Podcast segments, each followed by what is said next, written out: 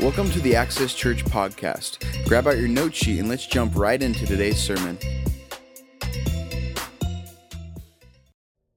Awesome, awesome. All right, you guys can have a quick seat before we get into groups.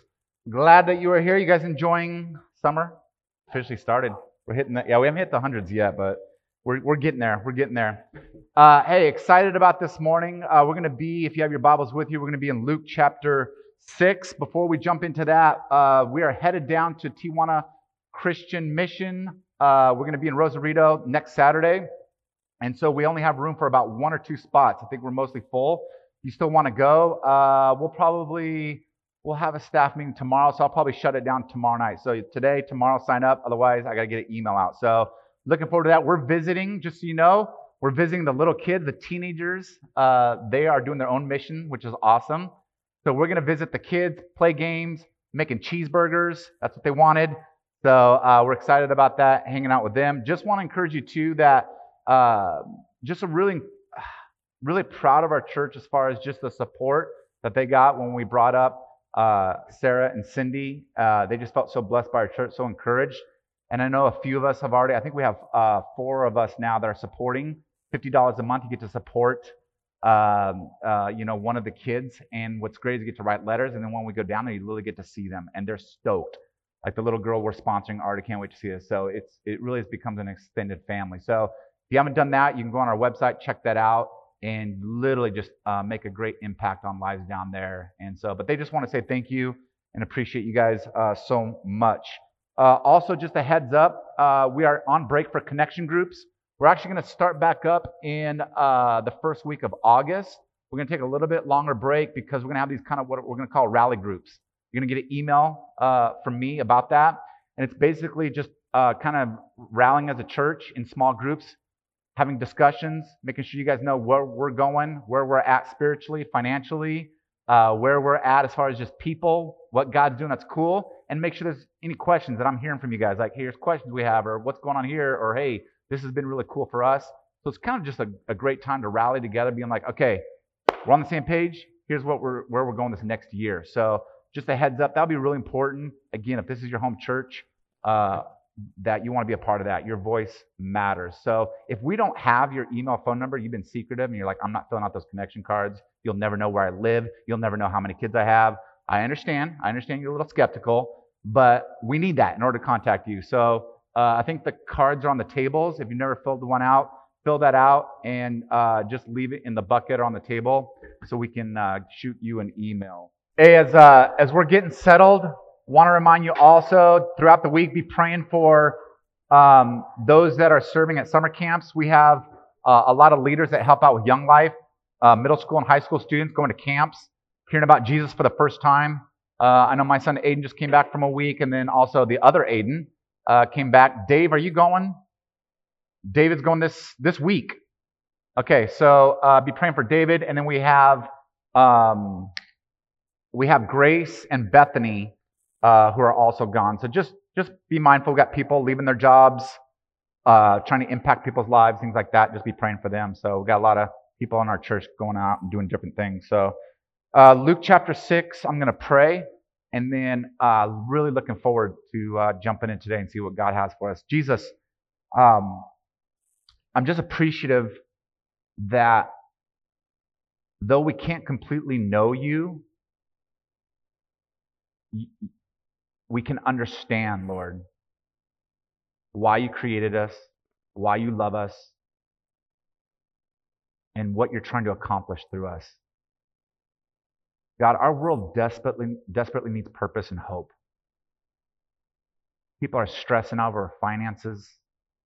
People are stressing out politically. People are stressing out relationally. People are stressing out with emotionally and mentally, all these things. And I think you are truly the answer for everybody.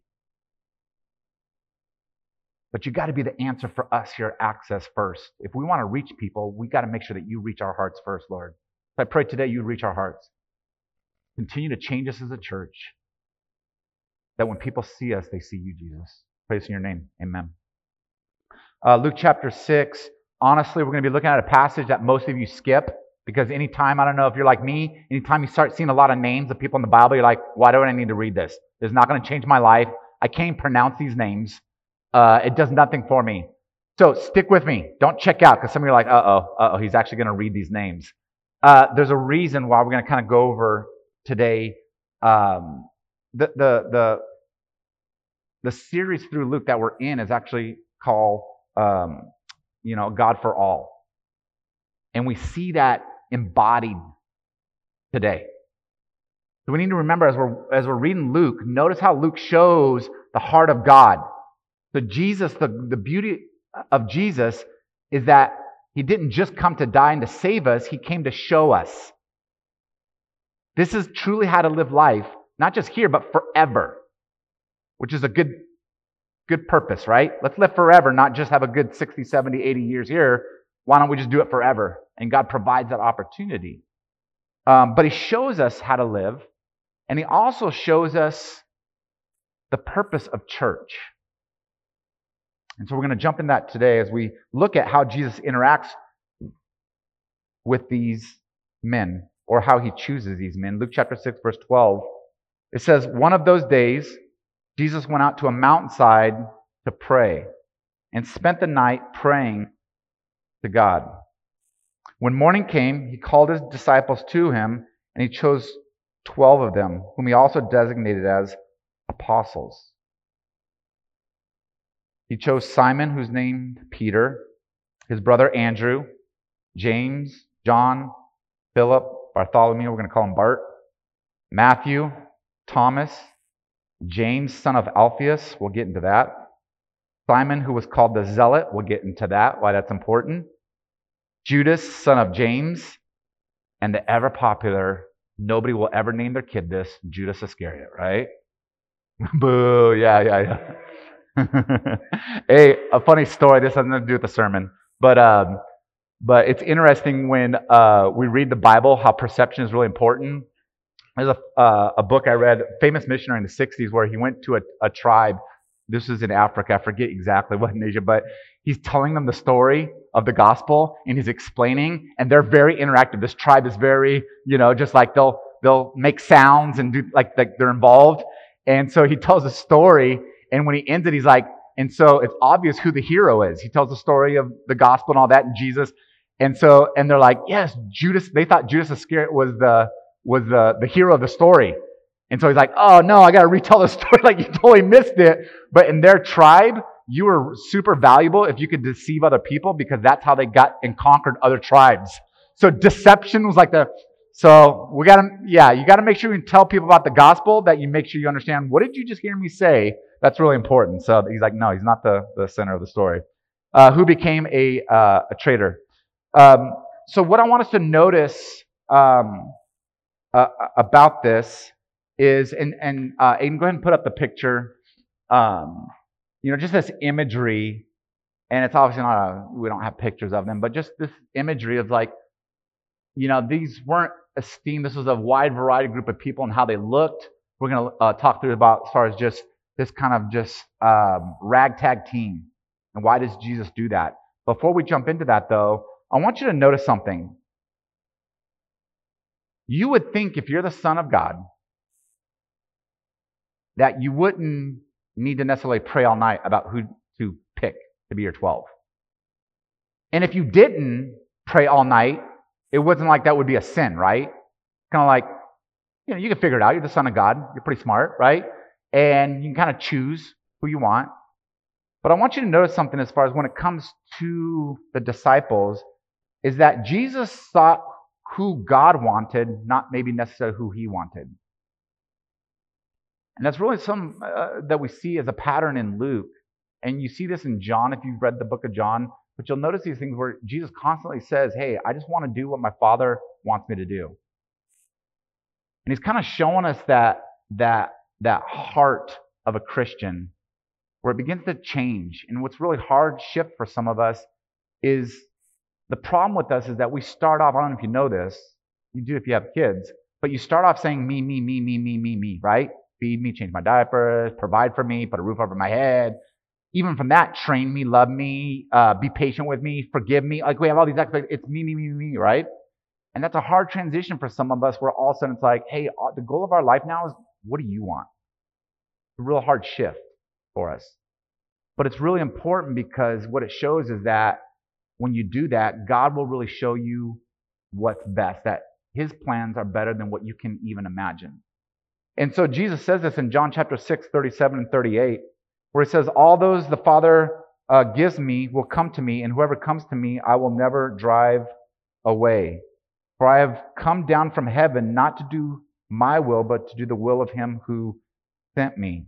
And so, a couple things as we see in this passage is, is, is one is that Jesus really consulted the Father with even things that weren't necessarily like these major right or wrong, these major financial things. That, that was one of those things that, hey, before I figure out what I want, let me see if he wants to reveal what he wants. And that's kind of a good way to kind of model life. Even though it's not necessarily a right or wrong thing, maybe it's a thing of what God desires over what I desire. And to kind of view life that way. The other thing that's interesting too is we see here, and this is consistent in scripture, is that God chose us before we ever choose him. And that's really, really important. Because all of us get salvation through humility. And that sense of, I've done nothing to earn this. And scripture shows over and over again that the reason your faith is important is because God chose you. Not just that you chose him. And there's a part of scripture that says, yeah, that has to be reciprocated. He was chasing you before you even thought about him. Even if you're a Christian, like I grew up a Christian, I came out of the womb, my parents just stamped a Jesus sticker right on me, right? I was just like, but here's the thing we see in the Bible is God can pursue you in the womb. Right? We talked about in, in Luke what happened with Elizabeth, right? The baby was already turning and joyous and full of the Spirit. Now, some of us, it wasn't in the womb. God had to chase us from the womb and then continue to chase us for like 25 years as we were going out and doing other things, right? But this is what unites us all. No matter where you're at, because some of us look around like, ooh, they look super spiritual. Oh, oh I'm just a loser. No, we're all united by this.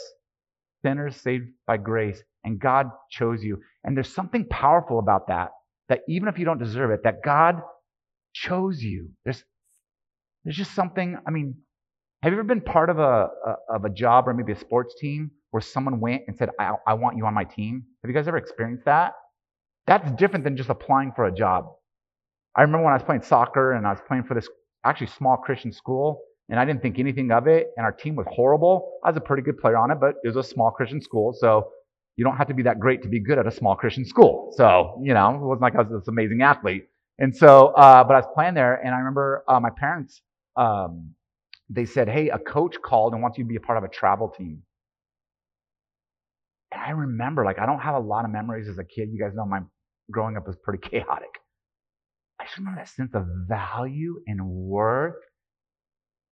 Someone noticed me. Like, it, I'll never forget that in my childhood. I want to encourage some of you today. Some of you might be on the precipice of throwing away your faith. I'm not seeing the fruit. I'm not seeing the. Uh, Slow down. He chose you, which means He'll get you through anything. He chose you. You didn't just choose Him, there's a supernatural spiritual bond. And it started with God choosing you. I hope that gives you a sense of like pride, not pride in yourself, but like, whoa, like, whoo, God chose me.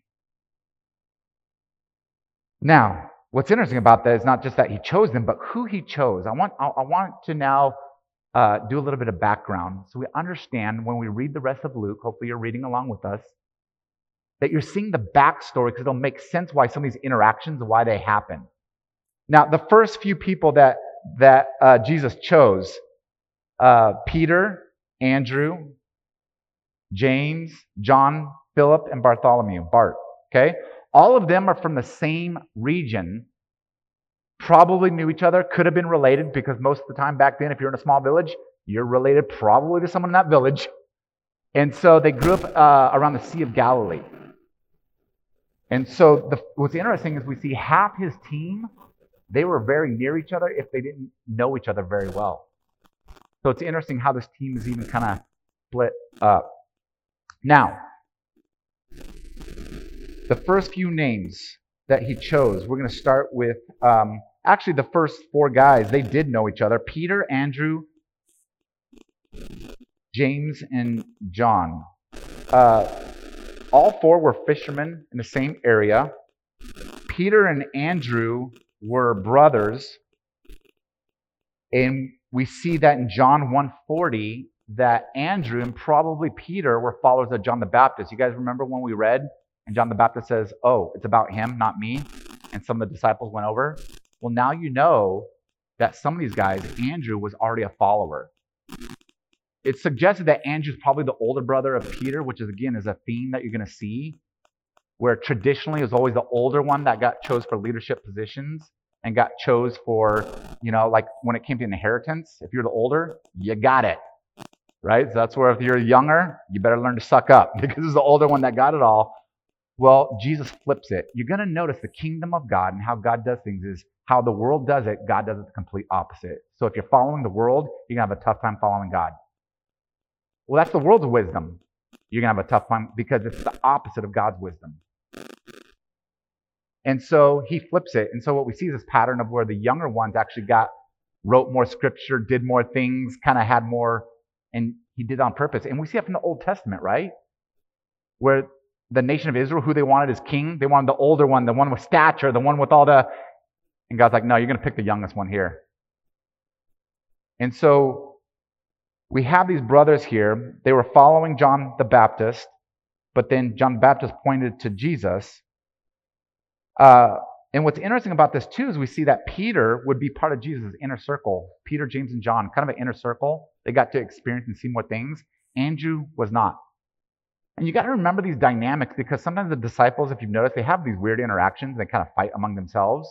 But you got to remember the human part of you as far as if you're the older brother, and I'll tell Jesus, like, hey, I'm going to transfigure into something really crazy and cool. We're going to see Old Testament characters, and I'm going to choose you, you, you, but not you. Maybe a little bit like, oh, right? It's like, well, Andrew wasn't a, a part of that. And I want to encourage you with this God didn't just choose you to save you. That the other thing, too, is God chooses you for positions in life, too. One of the things we've got to be careful when it comes to ministry is a lot of times we choose ministry based off someone's personality. Oh, they're really charismatic or they're super smart or things like that. And I don't, that's the way the world does it. A resume. God doesn't look at a resume. He says, Your resume is horrible, and I choose you to do ministry. We got to be careful of that because we're very much deceived by our eyes. How someone looks, how they dress.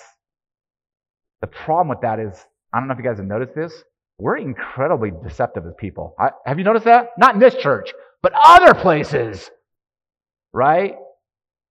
A simple thing like this. How you doing? I'm fine. And everything could be falling apart. But I don't want you to know that.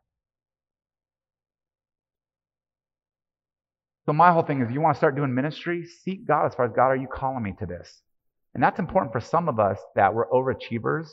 And some of us, rather than resting in God's salvation, we're still trying to earn it. And so we do more and more and more and more. And I think sometimes God's like, I never called you to that. Just rest. That's for someone else. In fact, when you do it, you take ministry from someone else. That wasn't even part of the sermon. That was a freebie. I don't know where I'm going. All right. I need to get back on my notes here. What the heck was I talking about? Okay, Peter and Andrew. That's a rhetorical question. Stop talking. No, I'm just kidding. Look at John, John right here. John's like, Do you need me to preach? Come on, bro. Let's get it going. So we have these brothers, Peter and Andrew. Now we move on to James and, and, and John. Again, John was probably the youngest. And what's interesting is he would have more notoriety and have more, be more of a vocal piece for God. Again, you're seeing a pattern here. We look at the oldest, and God says, I'm going to choose the youngest. He does things different than we do. Now, these guys, if you notice in Scripture, they're a little, they're a little passionate, right? In fact, they're so passionate that um, Jesus gives them the nickname called Sons of Thunder. That means they're a little spicy. You want to circle or underline your Bible, the, the, the, the uh, definition, the Greek definition, a little spicy. These guys are spicy. And you'll notice that in Scripture, right? They would, they would, uh, they're, they're a little wild. Um, and so in, we see that Mark 3.17. Um, and we know that they're a little spicy because Luke 9.54, and I'm going to throw out a lot of passages Go on the video, look it over again. I'm, I'm, I got to get going. Luke 9:54, we see that uh, this certain village. And when you read the Bible and you see towns and cities, you got to remember this is not like us, where it's like 100,000 people. This could be like 30, 100. These are not big cities. But the disciples and Jesus in Luke 9, they're going, and um, this town doesn't welcome them. They're like, we don't want you. We don't want you around. And you know what, uh, what James and John say to Jesus? They're trying to be all spiritual. They're like, hey, Jesus, do you want us to call down fire from heaven on them and just burn them up? And Jesus is like, whoa, slow your roll, bro, right? Yeah, slow down, dude. These guys are a little spicy. You don't welcome us, we'll call down fire on you and we'll kill you. So Jesus had like, and I wonder if Jesus, in Jesus' mind, he's like, when he prayed to God the Father, he's like, I need way more than three years. Like, I need like 30, but God the Father's like, you got three years because these guys are calling down fire and they don't even know what they're talking about. Now, what's interesting about these four is they were all fishermen. We know that when you read uh, John chapter 1. But what's interesting is Peter and Andrew probably came from a poor family because when Jesus called them in John 1, they were actually fishing themselves. They're the ones out there doing. They're like small business, no employees, hustling. So they probably didn't have as much money as James and John, who, when Jesus called them, they left their father Zebedee. And what was interesting is they left and the servants stayed with him. If you had servants back then, you were loaded, just so you know. So what's interesting is you see who got who Jesus is picking, who God wants him to pick. This this kind of just very uh, this variety in this team. You have poor, you have guys that are a little more well off. Uh, what's interesting about um, also um, James and John, you might not know this, but uh, their mom uh, traveled along with them. And so she was actually, when uh, Jesus died on the cross, their mom was actually, we see part of the story there. So their mom was also a disciple. So Jesus didn't just save them. And how cool for a mom to see her boys discipled and become leaders in the church. That also be powerful where Jesus also said that before he died, he actually entrusted this family, his own mom to this family, which I'm sure that their moms probably bonded, talking about their boys and all that kind of stuff. Now, again, mom, where did the boys get their spiciness from? Mom was a little spicy. Uh, this is the woman that you read about in John chapter, um, uh, actually, no, it was Matthew 20. Matthew 20, 20 through 24. I don't know if you guys remember the story, but uh, where she would go to Jesus and be like, hey, can my boys, can they kind of like be at your right hand? Can they kind of like, you know, make the money and, and have the esteem? And, uh, and what's interesting is that the boys were part of it too because Jesus like, well, what do you guys think? They're like, yeah, yeah, sure, why not? You know, like, you know, you got mom, the doting mom, right? I'm sure there's no doting moms here, but, you know, pick my kid, make him win the award, you know, get him. And that's what this mom, good old Jewish woman, right? And so, uh, in fact, it caused consternation in the disciples who said right after that, that the other disciples, the other 10 were like, you, you know, and think about this, they already had money. So if you come from a lower economic, right, you look at that and go, you little, right? Now you see why the disciples, look what Jesus had to work with. And I'm sure when he talked to the Father, he was like, Are you sure these, like, these are the best 12 we have? Like, really? This is what we want to? Yeah. Because if these guys can change the world, when we read the gospel, we realize that God can use you. And here's the other thing he shows us we always think that, man, a good church is where nothing is going wrong and it smells great and everyone's on fire for God. Is that what we see here? Uh uh-uh. uh It's going to be messy. We're going to step on each other's toes. We're going to say things that are inappropriate. Welcome to being a Christian. In fact, a church that doesn't have that, I would say, is ceasing to be a church. And they're a show because we're messy. But God works great things out of that mess. That's, that's the story of the disciples. So that's the first four guys, right? Now, let's go down to Philip and Bart. We don't know a lot about them. We know that they're from the same town. Uh, John 144 talks about that. Uh, and so, um, so Jesus calls Philip. Uh, Bartholomew, just so you know, and John is called Nathaniel. So you'll see different names between, I believe, three of the Gospels. So don't get confused. It wasn't like, hey, there are more than 12. Who's this Nathaniel? They used names, they had surnames interchangeably. It's pretty normal back then you know, people would be like, oh, they're contradicting themselves. The Bible's not contradicting itself. So just, you know, when you read about Bart, he's Nathaniel. in John. They're the same one. Now, you got those guys. They all kind of know each other. They're hanging out. You got the second six. Interesting bunch. You got Matthew. Well, Matthew was a tax collector. We don't know a lot about him. Let me ask you this Do you think tax collectors were liked by the rest of the disciples? No. Oh, yeah, right? Why would Jesus choose a tax collector? For the same reasons. Nobody is outside God's purview and grace and passion. Don't ever write anyone off. That Christian's such a hypocrite. That Christian's such. Be careful because God might be pursuing them and He's going to say, Get out of my way. They are that, but I will give them a new name and a new purpose. That's what discipleship is. You guys, these are 12 people. They traveled together for three years. They bunked together. How awkward. That when you've grown up and your parents have said, we hate them, they're traitors because they collect taxes from us and they usually put a little cut in for themselves and they gave it to the Roman government, who they hated, you guys. You got to remember when the disciples were formed for the previous 150 years, there had been multiple, several rebellions. People who were false prophets and false messiahs, but that we, we see that in, in history books and you're collecting taxes and working for them, you're despicable. And Jesus like, I, I choose you. All right, guys, get along now. Are you seeing this group now? When you read Luke, like it just, you see the tension in there. Now, after Matthew, we see the name Thomas. Now, his name uh, actually is Didymus uh, or Didymus, and it means twin, but we don't think the other twin was around, uh, at least that we know of as far as within this inner circle. Now, he's known, he, Poor Thomas, he gets, he's unfair. We call him Doubting Thomas because he's the one, remember what Jesus, uh, the disciples like, he's risen. He's like, unless I what? Unless I touch, right, see? And we're like, Doubting Thomas. And that's not fair at all. Again, when you read all the scriptures, you really see these guys' personality. Thomas was more of a kind of a, not a cynical person, but he would question things.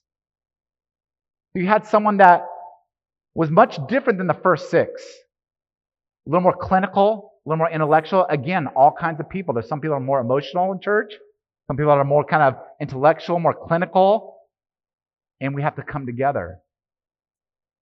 And and just so you know, like the first the first six and the region they come from, we actually see from early historians Josephus and actually from the Jewish Talmud, which is basically a, it's it's written down of all the oral laws both of those describe Galileans, the first six guys, Peter, James, John, Andrew. It describes them as passionate, adventurous people who are argumentative and curious. That's the Galileans. Now you bring in Thomas, who's a little more clinician, kind of in his way of thinking. And so it wasn't that he was necessarily doubting, but it was just like, no, no, no, I want a little bit more proof. But we see in John chapter 11, when Jesus talked about that I'm going to die, that he was the one that said, We're willing to die for you. So he wasn't doubting. All right? But he needed to see it to believe it. He was different than the other guys. And he also was very honest with Jesus and engaging with questions. In John 14, 5, Jesus talks about, I'm preparing rooms for you. I'm going to go somewhere. And he goes, But we don't know where you're going. And, and here's the thing you see the disciples, you guys. As you read Luke, notice how Jesus interacts with the disciples. Notice how the disciples interact with Jesus. Jesus had no problems with them asking questions. Jesus has no problems with you asking questions. And so we see this that that kind of how God disciples and how He, uh, which is great for us as far as if we're discipling people in our church. If you're raising kids, that's called discipleship, by the way. You're raising your kids, right? Don't just tell your kids stuff. Let them ask questions. And if you don't know the answer, don't make it up. Or don't shush them. You don't know the answer. Go find out the answer or go do it together. But you're going to see different personalities and how we disciple are really important. Now, after Thomas, we have James of Alphaeus. Um, his mom also was a follower, so we got a lot of moms that are kind of just making sure their boys are okay, and they start following Jesus, uh, which makes sense. Just you know, too, how did Jesus get funded for three years? Hey, some of these families were wealthy, and that's how they got funded. And so um, his name actually means James the Less or James the Younger. We don't know which one, so hopefully it's the Younger. James the Less would be horrible. But um, uh, We don't know much about him. That's about it. A lot of these guys we don't know a lot about. Then we had Simon the Zealot. And just so you know, Simon the Zealot, Zealots were a group that believed in religious freedom by overthrowing the government. They're called strong nationalists. We have those today, right? Christianity can only survive if we overthrow our government, and get back to the Constitution, democracy, and all that kind of stuff. And here's the thing I'm down with voting. I have opinions. You want to have lunch? We can have a great debate about politics. But we got to be careful as a church where we're not just aware of politics, but we convolute it with Christianity and think that the way to save people is for us to have this person in government. I don't know if you notice this, but men and women tend to mess up any kind of structure we put in with power. Give me a king, mess it up. Give me a queen, they mess it up. Let's go democracy, mess it up. People don't do well with power. Only God does well with power. And so He is our focus and our passion. Be aware, vote intelligently, vote within your beliefs, but don't think that's what's going to save people. And that's why we don't talk a lot about politics. Keep it on Jesus. He's the way, the truth, the life. He is the answer.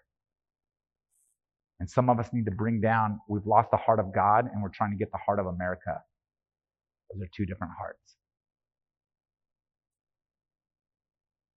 So Simon had to be changed. Jesus had to change him for a zealot to overthrow a government to a zealot for God and the kingdom of God, not the kingdom of man. But here's the crazy thing look at who God paired together Matthew, a tax collector, and someone who wanted to overthrow the Roman government. Here's what I want to encourage you with this, too. As this is where there's so much vibrancy in the story. Some of us, when we come into relationships with people that rub us the wrong way, we think God's always the answer is get away from them. Sometimes that might be true. Proverbs talks about over and over be careful about hanging around someone who has an anger issue. They cannot control their anger. Be careful about getting close to them. They're dangerous with their words and then with their actions. But we also see that times God will bring people in our life and they kind of uh, iron sharpens iron, right? And that friction needs to take place. And if those of us, we build our lives trying to be frictionless, we will, will always be a dull knife, never be a sharp knife. I'm not calling you dull, settle down. But you know what I mean, right? And some of us are ineffective with, and think about the knife. The Bible talks about this, and when Paul writes to Timothy, saying, Be a scalpel in God's hands that he can intelligently use, not to stab and to wound, but to heal. But if you're a dull knife, God can't use you. How does he sharpen you? By sometimes bringing people that they rub you the wrong way. And connection groups, those home groups, they're awesome. I love it. But sometimes we friction, right? Someone says something like, I don't like the way they said that. Someone says something, oh, theologically, oh, they're going to hell, right? You know, just like, you can't believe it, right? We, hey, but that's, don't run away from it. Allow God to use that. And actually, there can be an incredible bond by people who have opposing views and opposing way of doing things, and they come together in Christ. Christ bonds all people. And so we see that within the disciples. We have Judas, uh, son of James, just you know, he's also called Thaddeus, so another guy with a different name. Uh, he wrote the book of Jude. We don't know a lot about him. And then we come to the ever popular Judas Iscariot, right? What we learn about Judas Iscariot is uh, we don't know a lot of background about him, but here's what's interesting. What Judas shows us is that you can give your life to Jesus, but never your heart and soul. You could go to church for 20 years and never be a Christian. You could study Greek and Hebrew. You could know about God better than me, but you're not a Christian. Judas is a great warning for us. And when you look at the Bible, just so you know, when Jesus yelled at people, it wasn't people that were disconnected. It was people that supposedly thought they were super connected. I don't know if you noticed, but he's really gracious with people that they're not followers. And they know they're like, hey, I'm, I'm not following you. He's really gracious, very loving. People thought, like, I got my stuff together. He was pretty harsh. And the reason is because hypocrisy hypocrisy is something that we tend to wander into, we don't run to. And what we got to be careful of is because we have time with God, we think we then have a heart for God. And Judas shows, us be careful of that. Be careful that you think, okay, I'm pretty moral, right? I only do a little, I do the things that aren't really bad. And I always love our standard, what we use, right? I don't, I didn't murder anyone this week. Like that's our standard, right? I'm a pretty good person. Um, he hung around Jesus, but he never gave his heart to Jesus. And we see this as far as that not only did he betray Jesus, and here's the thing, he was betraying Jesus already in secret. And when we betray Jesus in secret, it will always get exposed. Because we see that uh, in John chapter 12, that he was regularly stealing money on the down low from Jesus. And here's the crazy thing I wonder if the disciples are like, why don't you do something about that? Have you ever seen that? Someone doing something? Why don't, why don't, why doesn't do something about that? They're getting, they're getting away with it. I want to encourage you with this. The consequences of secret sin will always play itself out. God doesn't need to do anything right then. The consequences of it will always catch up. And I think what the disciples saw is don't do anything in secret. Never worth it. Because the culmination of his heart got so hard. Because when you do things in secret, your heart just gets a little hardened. And then you'll start doing things you never could imagine. I don't think Judas, honestly, I don't think Judas could ever imagine that he would have sold out Jesus. I don't think so. But when your heart gets hard and you begin to do things that you never could imagine a year ago. And so Judas is a, is a interesting warning for us, but he was Again, he was picked by God. So here's what I want to wrap up. If, you, are a note taker, like, bro, I'm not writing any notes right now. All right, here's three things I want to give you, okay? Three things. Being a disciple of Jesus. What does this really look like when Jesus chose the disciples? Because I just want to encourage you this. When I talked about what's the most important thing in church, it's this. The primary purpose of a church is to disciple people to become like Jesus and to live for Jesus. That's really important one of the things that we'll talk about in our rally groups, and we always talk about, you know, because we're a small church, so it's always like, oh, I want to grow, we want to reach people and all that. And I, am down with that. I want to reach people. I want them to have hope. But here's the thing I want to encourage our church with. We got to make sure that God reaches us before we try to reach others. The, my primary job is not to grow the church. In fact, there's no mandate in Scripture that says a pastor is supposed to grow a church. In fact, you see in the Bible that when leaders get hooked on numbers, God actually judges them. Remember when David took a census of Israel? Because then David took pride in his numbers rather than being like, no, no, I grew Israel. You didn't do crap. What's the focus, the main thing that I'm supposed to be doing? Make sure each one is becoming more and more, a little bit more like Jesus. And that's why I don't want to fail. I'd rather be Jesus, I'd rather him say, like, bro, you missed out on a few opportunities, rather than being like, hey, I don't know what you were doing, but that wasn't a church I was proud of. That's our main focus, just so you know. That's why we meet in connection groups. It's not just because for the heck of it. We're trying to disciple. So when you miss out on those things that the church does, my question to you is how are you discipling yourself? Or is the goal just to kind of go to church and kind of be moral? Those are two different things. So we see being a disciple of Jesus. What does that look like? What does it look like for these guys? What did Jesus try to accomplish? What is our church trying to accomplish? It's this three things. One is Jesus becomes the center of our life, not an addition to our lives.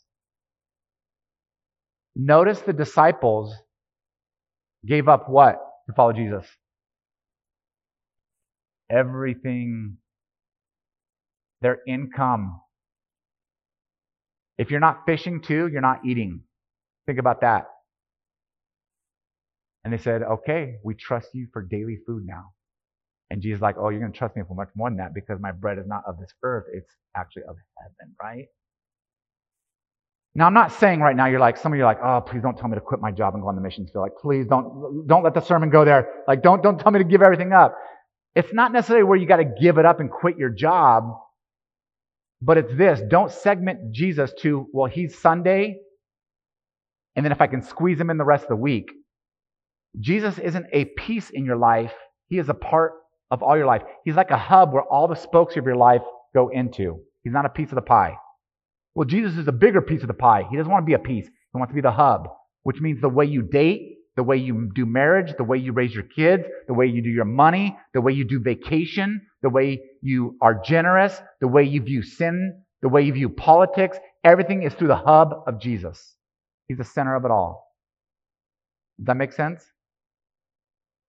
If Jesus isn't the center, then we're not becoming disciples. We're becoming religious. Religious people make Jesus a piece and then they clock out and they go do their thing. We never clock out. He's a part of everything that we do. The second thing is this being a disciple is a marathon commitment, not a one time decision. Being a disciple is not in kindergarten, you saying a prayer. It is you in kindergarten saying a prayer and then saying a prayer and repenting for the next 50 years over and over and over again. Being a Christian is a marathon commitment. And what marathon commitment takes is patience. I don't know. Have any of you run longer than like six miles for some reason? Like maybe you're being chased by a lion. I don't know. Some of you do it for fun, right? Like you guys aren't even proud of it. They're like, I don't want to raise my hand. You know, it's just, I'm going to be judged, right? But it's one of those things of that whoever starts off the fastest doesn't win the race. I don't know if you notice that. In fact, many times those who start off the fastest, they're not there at the end. I want to encourage you with this. The goal of our lives is to end well. Don't worry about the beginning and the middle, but end well. Be there for the finish. And what that is, is that small, incremental. A lot of times we're, we're hoping to do these big God moments. And I want you to know that following God a lot of times is monotonous. I'm not going to say boring, that sounds sacrilegious, but it's, it's not this exciting thing, but that's where the work is done, where you really build over time repentance, decision making, repentance over and over and over and over again, not one time. What we got to be careful is I want to encourage some of us as longtime Christians, be careful that some of your best years with Jesus were 10 to 20 years ago. That's dangerous. Your best years should be ahead. We should be getting better. If you're in your 60s, show 40 year olds how to live. If you're in your 40s, show the 30 year olds how to live. If you're in your 30s, show those 20 year olds how to live. That's what I love about our church. Is, for a small church, we're freakishly multi generational. It's not normal. Young people, watch the older people. Older people, know you're being watched. So don't get crusty old Christianity, because then in the 20s, you'll be like, why would I want to turn into that?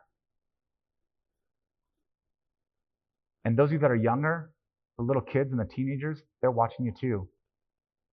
So don't just think I could do whatever I want. I can date however I want. Nobody cares. They're watching.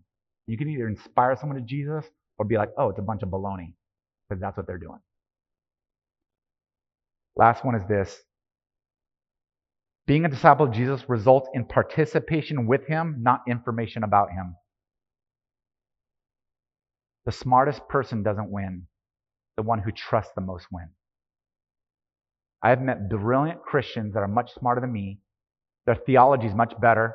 I understand there's cracks. I understand I say things. I'm like, oh, that was a little off. Gotcha. But it's not the smartest person who wins. It's the one who trusts Jesus who wins. Some of you are like, oh, I don't understand when I read the Bible. Don't, don't get hooked up on that. I don't want to show up to group because my opinion might be. No, no, no, no. Trust Jesus with the information he's giving you. Now, doesn't mean that we don't seek information. We don't seek to know about Jesus. But that's not the win. I'm always surprised if I were to ask someone, hey, did you have a good week in, you know, with, with God this week? What do most people say when they consider a good week or not? You One of that I hear the answer is, oh, I didn't read my Bible that much. Or I did read my Bible that much. I don't care how much you read your Bible this week. In fact, I don't think Jesus does. If did you obey me this week? Did you trust me this week? Think about your life. You evaluate it on how much you know about God or how much you're trusting God? I want you to know this. Discipleship, the result of discipleship is I'm trusting God every day and every week and more and more. And the more I get to know Him, the more I trust Him, not the more I want to study about Him.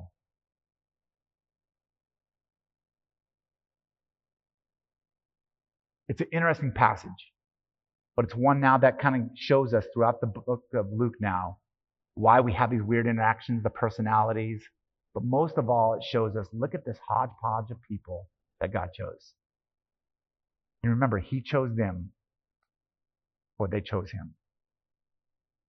And God chooses you before you chose Him. He brought you onto the team. I hope you have that. With there's a pride there. There's a sense of also um, responsibility. It's not just about you. There's some responsibility. He chose me. Let me play my position. Let me know as much as I can. Let me trust as much as I can. Because this is not random how this happened. He chose me. Pat's going to come up and this worship hopefully just fills our heart with appreciation to God, but also a sense of responsibility of like evaluating where am I at? Am I a disciple of Jesus? Is Jesus the center or do I make him an addition? And I would encourage you with this. Maybe today's going to be about repentance for some of us. We're like, you know what? I need to realign things. I need to make them the center. Are you in it for the marathon or you're just living off a one time decision years ago? Or are you continuing to make decisions day in, day out to recommit, repent, re engage with Him? And then also, are you participating with Jesus or are you just watching others? Are you participating? Are you in the game? Are you like, no, I'm more of a cheerleader? I want to encourage you this God's not looking to recruit cheerleaders, He's looking to recruit team members to participate with Him in this life. We have communion at the front, in the back. You might want to take communion by yourself or maybe with family or friends. Maybe God's going to lay it on your heart to look at someone and say, hey, you want to take communion with me? A great time just to remember that He chose you, He died for you, but also He has a purpose for you. He wants to change you. And not to make you a better person, but to make you completely new. That's why He gave the disciples new names. You're a new person with a new purpose. So, Jesus, we come before you now. And Jesus, I pray for our church that we would really exemplify you and we'd embrace discipleship. It's not popular, it's messy, it's hard, it's frustrating, it's humbling. But God, I pray we'd be a blue collar church that does the hard work. And we don't accept becoming a religious institution, but we'd be a Holy Spirit movement. God, I pray always that the strength of our church would never be in the programs or the building or the lights or our money or anything like that. The strength of our church would be a bunch of people who are being formed and shaped to look like you. So, God, today some of us repent. We're not allowing ourselves to be disciples. We're just watching and we need to participate. I pray today we repent and get involved. Some of us today, God, is just encouraging, saying, keep going. Keep going. I'm changing you. I'm with you. Do not give up. We worship you, we love you, and thank you for choosing us because we did not deserve it.